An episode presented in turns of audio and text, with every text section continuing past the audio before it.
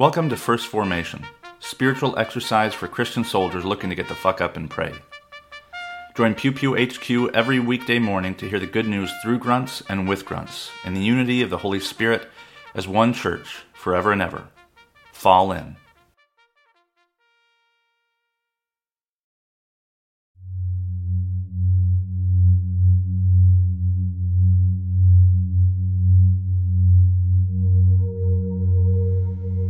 Psalm 31, verses 9 through 16. Be merciful to me, Lord, for I am in distress. My eyes grow weak with sorrow, my soul and body with grief. My life is consumed by anguish, and my years by groaning. My strength fails because of my affliction, and my bones grow weak. Because of all my enemies, I am the utter contempt of my neighbors, and am an object of dread to my closest friends. Those who see me on the street flee from me. I am forgotten as though I were dead. I have become like broken pottery.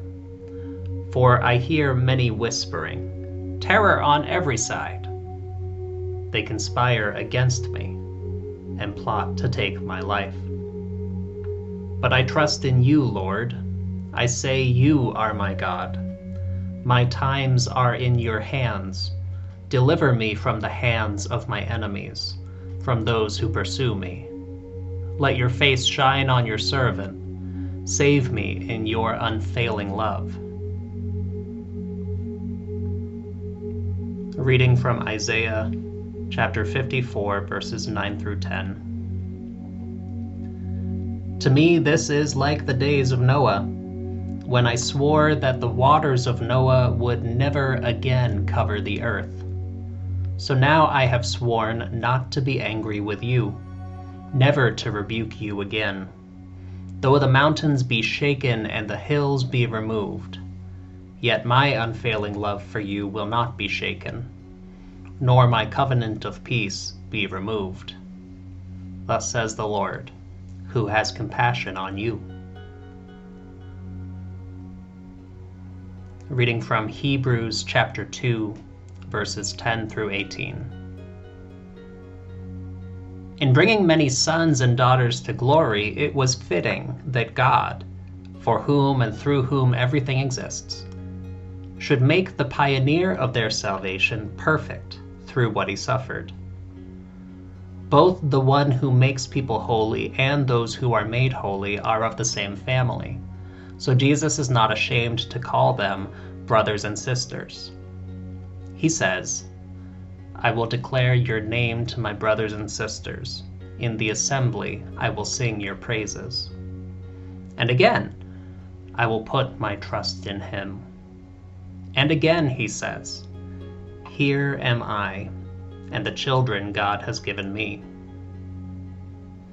Since the children have flesh and blood, he too shared in their humanity, so that by his death he might break the power of the one who holds the power of death, that is the devil, and free those who all their lives were held in slavery by their fear of death. For surely it is not angels he helps, but Abraham's descendants. For this reason, he had to be made like them, fully human in every way, in order that he might become a merciful and faithful high priest in service to God, and that he might make atonement for the sins of the people, because he himself suffered when he was tempted. He is able to help those who are being tempted.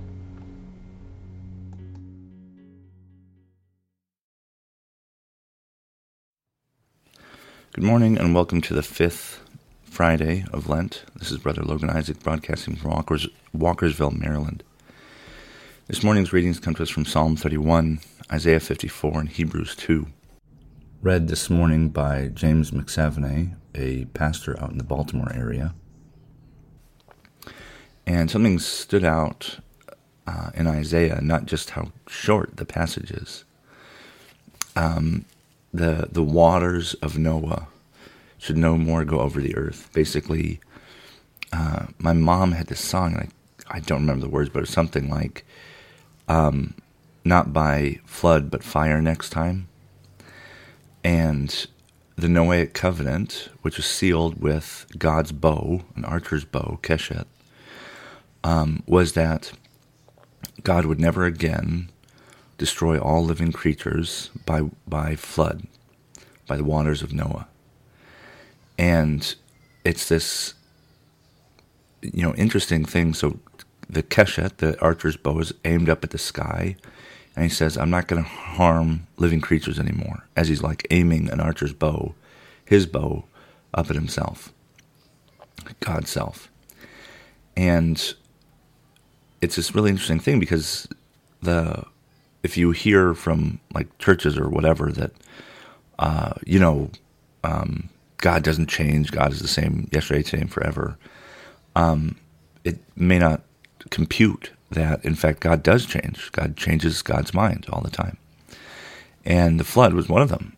The world was so overrun with corruption and evil and violence that he floods it out, hoping that maybe it's just a bad seed. Maybe I need to get rid of them. And I'll keep the best ones I can find, Noah and his sons and their wives, and I'll keep just enough animals to just start over. Fuck it. They're doing this all wrong. And one of the, when we talk about the violent Old Testament God, we usually think about Joshua and Judges. But we have to talk about Noah as well. God actually thought it would work to just kill as many as possible in the hopes that that would just snuff out violence and evil. And as a promise to humanity, which we're all descendants of Noah now, he places his archer's bow in the sky and points it up at himself and says, I'm not going to do that again. I've seen that what I thought would work doesn't work. And Isaiah picks this up, the Noahic covenant up, and he says, this is like the days of Noah to me. Everybody's dying. They're being flooded out. The world's, gravest, catastrophe that you can imagine. And he reminds us that God has reminded us that we will not be killed all at once by water again.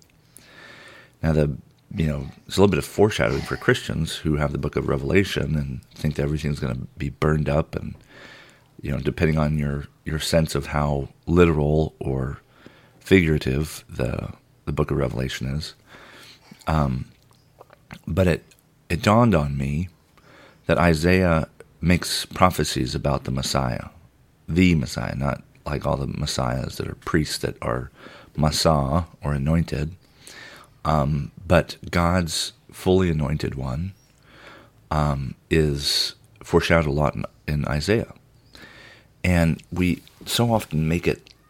It's hard for us to imagine, God of the Old Testament and Joshua and Judges and Noah and this God who dies on the cross and who rejects violence, who has every opportunity to just lay waste to all the dumb shit, douchebaggery, and God doesn't. But this line from Isaiah, I have sworn that I shall not be angry with you and I will not rebuke you. And think about that. What did Jesus do? He had every right. And the Sadducees looked at him to do so. The people looked at him to do so, to rebuke all these so-called evildoers. But God has sworn that God will not be angry with Israel and, by extension, with the world. Noah was before Jews or Israel existed, before Abraham existed. And so this anger with you, by linking it to Noah, is not about just the Jews, just the direct descendants, the genealogical descendants of Abraham. It's for you, the whole world. My steadfast love will not depart from you, and my covenant of peace shall not be removed, says the Lord who has compassion on you. Now, in the time of Isaiah, both the kingdoms were still standing, I think.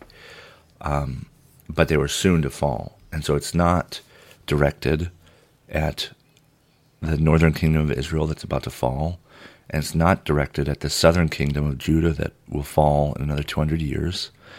It is directed at you, all of the earth, all of you who suffered under the waters of Noah. And so it's this casting forward. I think it's a prophecy, even if the evangelist didn't see it.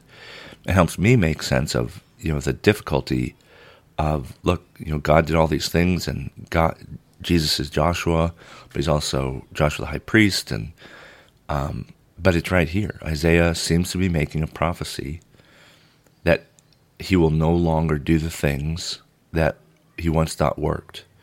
He will not rebuke us. He will not be angry with us. And that sounds a whole lot like Jesus. Jesus had every opportunity and right to be angry, and he didn't. The path that God chose in the Son was not one of rebuke. It was not one of overwhelming anger, certainly. I think Jesus was angry, but that was never his immediate response, if it was ever. I mean, the turning tables, I'm sure that wasn't the only time that happened. He, at the critical moment, when violence is about to be used against God, God does not use violence in order to get God's will. In fact, it is God's will that violence be done against him, because the Noahic covenant, the rainbow, was an arrow, an archer's bow, pointed at God. And I think that's a really important prophetic word that the evangelist may not have noticed, that, you know, few of us really ever notice.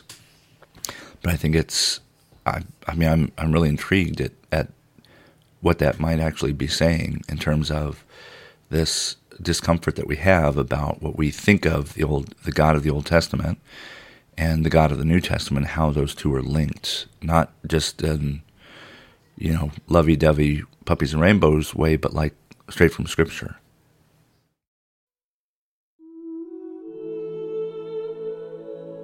A prayer for the right use of God's gifts from the Book of Common Prayer.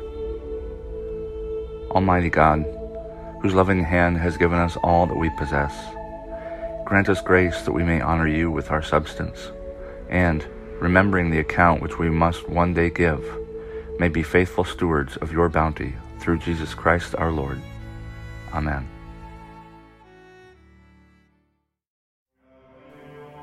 Thank you for falling into First Formation, where Pew Pew HQ shares morning prayers for the humble, hardy folk caught in the crosshairs of God and country. If you like what you've heard, you can participate in one of the three following ways.